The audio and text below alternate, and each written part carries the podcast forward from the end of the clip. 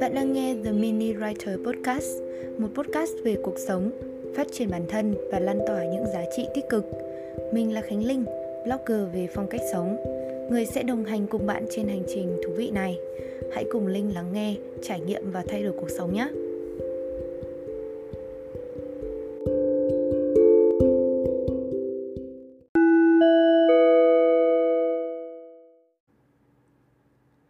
Sau đây là bài viết tám sự thật khi trở thành sinh viên năm nhất, viết cho tuổi mười chín chông chênh giữa cuộc đời.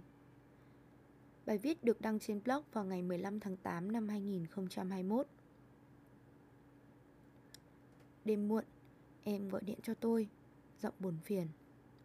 Chị ơi, em vẫn không biết là mình nên học luật hay là báo chí. Ba mẹ em đều làm luật, cả hai đều thành công và cũng muốn em nối nghiệp. Bản thân em thấy đó cũng không phải là một lựa chọn tồi. Mà biết thế nào là tồi khi em không biết thế nào là một lựa chọn tốt.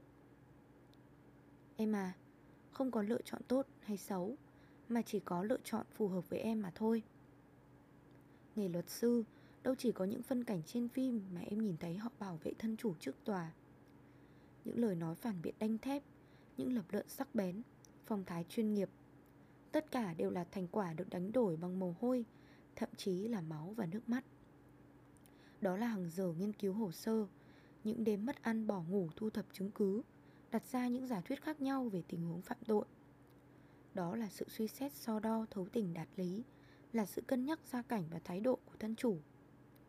Từng lời nói trước tòa không phải là sự sắp xếp ngẫu nhiên theo phản xạ, mà đó là kịch bản đã được chuẩn bị kỳ công, đi kèm với sự ứng biến khi phản biện trực tiếp với viện kiểm sát. Nghề viết cũng vậy. Đâu phải cứ đặt bút là em sẽ có những bài viết triệu view. Từng câu, từng chữ được kết tinh từ nước mắt, từ những đau đớn mà gạch đá ném lên mình, từ những đêm thức trắng tủi thân. Hay là thôi, mình bỏ luôn cái nghiệp cầm bút cho rồi, viết viết lách cái gì nữa. Sự trưởng thành trong nghề nghiệp không xuất phát từ ánh hào quang trên sân khấu, mà lặng lẽ đau đớn trong từng phút giây em phá kén để trưởng thành. Liệu em có đủ dũng cảm để chịu đựng những khó khăn dày vò ấy? Chúng ta thường háo hức về viễn cảnh của sự thành công. Ôi, làm luật sư sau này chắc ngầu nhờ.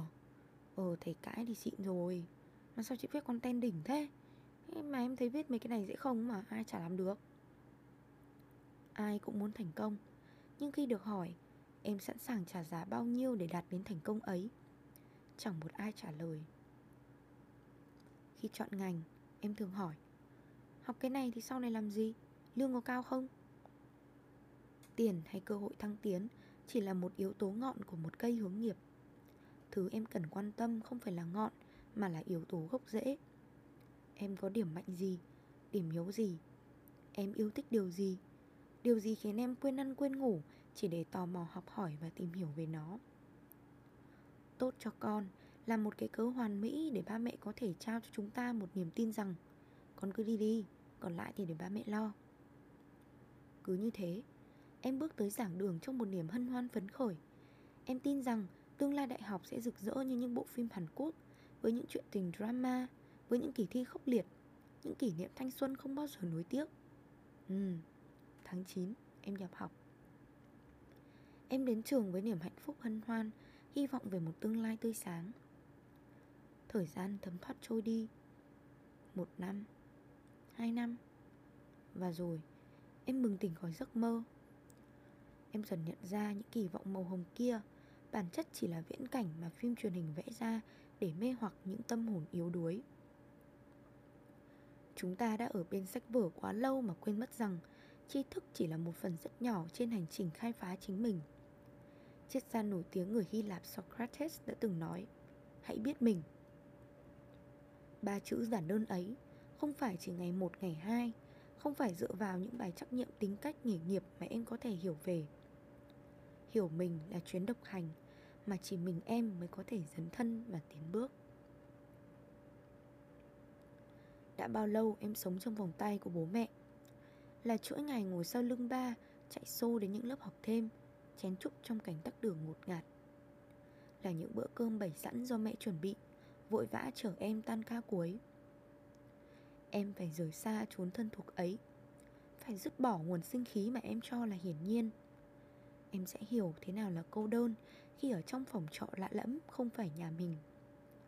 Sẽ không còn cơm canh bày sẵn, sẽ không còn bàn tay ai chăm sóc em những ngày ốm nặng, sẽ chỉ còn những gói mì tôm nhạt nhẽo ngày cuối tháng, sẽ chỉ còn sự đơn côi gặm nhấm trái tim em vừa háo hức vào đời.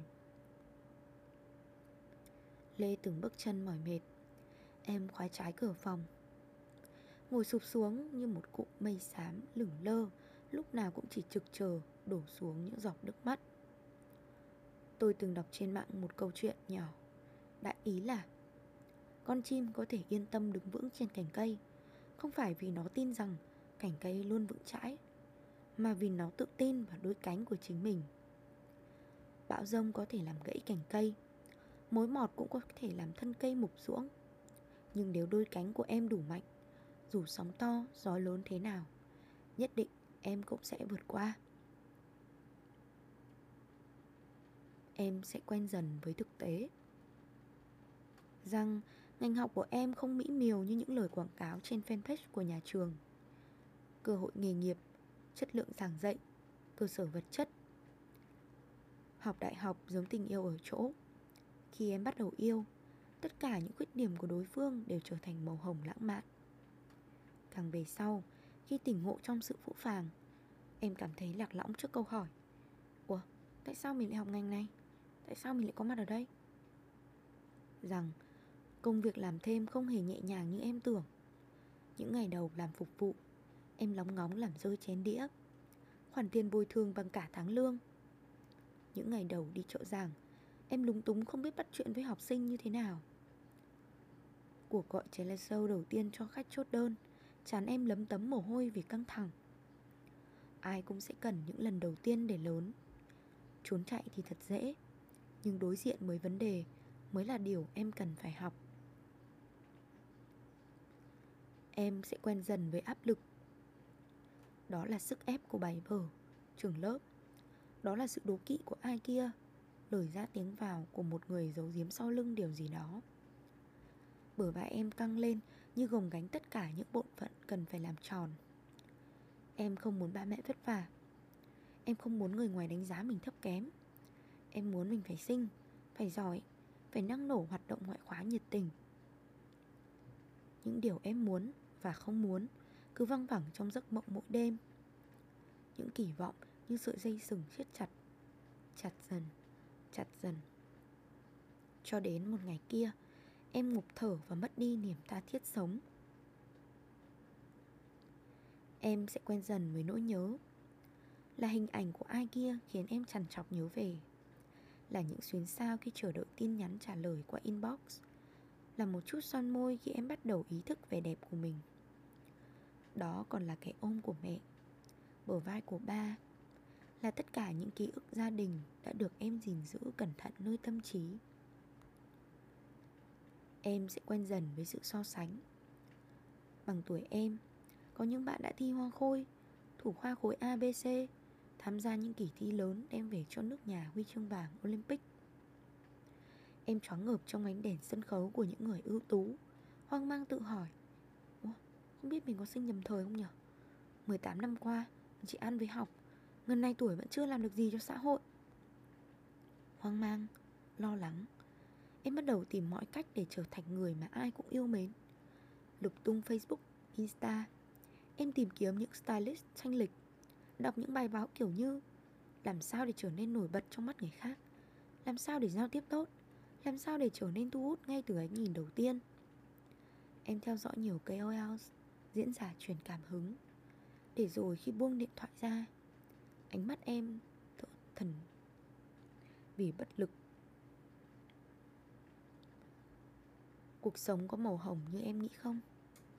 Tôi viết ra những dòng này không phải vì muốn em sợ hãi và lo lắng. Việc chuẩn bị tâm thế để đối mặt với nỗi đau là điều cần thiết để em có thể tôi luyện bản lĩnh của chính mình. Đừng nghĩ rằng có ba mẹ chu cấp, em sẽ yên ổn qua quãng đời sinh viên. Sự ổn định an toàn luôn là nơi chất chồng hiểm nguy mà em chẳng hề hay biết. Người ta hay nói, quẳng gánh lo đi và vui sống. Nhưng cuộc sống sẽ ra sao nếu chúng ta không có những lo lắng để nhớ về? Ba mẹ lo cho em sống một mình vẫn ổn chứ? Con cuối tuần có về nhà không? Em lo bài luận ngày mai dở dang chưa hoàn thành. Những deadline của dự án và công việc vẫn còn đó. Nỗi lo lắng vừa đủ sẽ thúc đẩy chúng ta kiếm tìm giải pháp thay vì ngồi đó kể lể, khóc than. Còn nhớ khi chập chững bước vào năm nhất, thoải mái, tự do là hai cụm từ mà tôi dùng để miêu tả về giai đoạn này. Tôi háo hức đi thuê nhà, sắp xếp đồ đạc theo ý mình. Tự dưng cảm thấy mình như một nô lệ bị xiềng xích bấy lâu, đứng dậy làm chủ cuộc đời mình sau cách mạng tháng tám. Những tưởng niềm hạnh phúc sẽ được thỏa mãn dài lâu, nhưng chỉ một thời gian ngắn sau, tôi rơi từ chín tầng mây xuống thẳng mặt đất thực tại. Cú ngã đau điếng khởi phát khi tôi không thể quản trị tốt thời gian của mình. Có quá nhiều việc phải làm, chuyện sinh hoạt, học hành, chuyện dự án, đi làm thêm, còn chưa kể là những buổi cà phê tán gẫu tâm sự tuổi hồng. Việc học của tôi vẫn ổn, nhưng tôi không có thời gian chăm sóc bản thân. Thức khuya, đồ ăn nhanh, không có thời gian vận động. Tôi đã lo quá nhiều chuyện bao đồng mà quên mất rằng bản thân tôi mới chính là người cần được chăm sóc. Em à, dù có bận đến mấy, đừng bao giờ bỏ bê cơ thể mình. Đừng vật vã vì một mối tình không đâu mà bỏ bữa, thức khuya. Đừng vì một lời nói khen chê mà buồn vui cả ngày. Đừng giả vờ mạnh mẽ mà em quên mất đặc quyền là mình được khóc. Dù là con trai hay con gái, hãy để nước mắt rơi nếu đó là điều trái tim em mách bảo. Tôi không cấm em khóc. Hãy khóc cho thỏa nỗi lòng. Hãy khóc để cuốn trôi tất cả những tuổi hờn, uất ức. Em không làm gì sai cả. Nước mắt sẽ khiến tâm hồn em trở nên bình ổn và thanh khiết hơn. Nếu được chọn lại từ đầu, tôi vẫn muốn được trải nghiệm lại năm nhất đầy sóng gió. Nhờ có tổn thương mà tôi biết xây dựng hệ tiêu chí để chọn lọc mối quan hệ xung quanh mình. Nhờ những người nói xấu sau lưng mà tôi càng thấm thía giá trị nội tại mà mình đang có.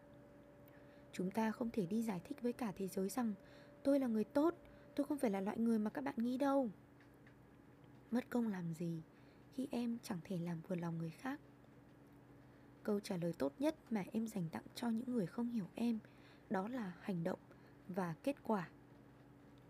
Ai đó nói rằng kết quả không quan trọng, quan trọng là quá trình. Tôi đồng ý một phần. Nhưng khi em có kết quả, người khác sẽ nể em và lắng nghe những gì em nói. Thay phần tạm kết, tôi muốn gửi tặng em hai lời dặn dò nho nhỏ.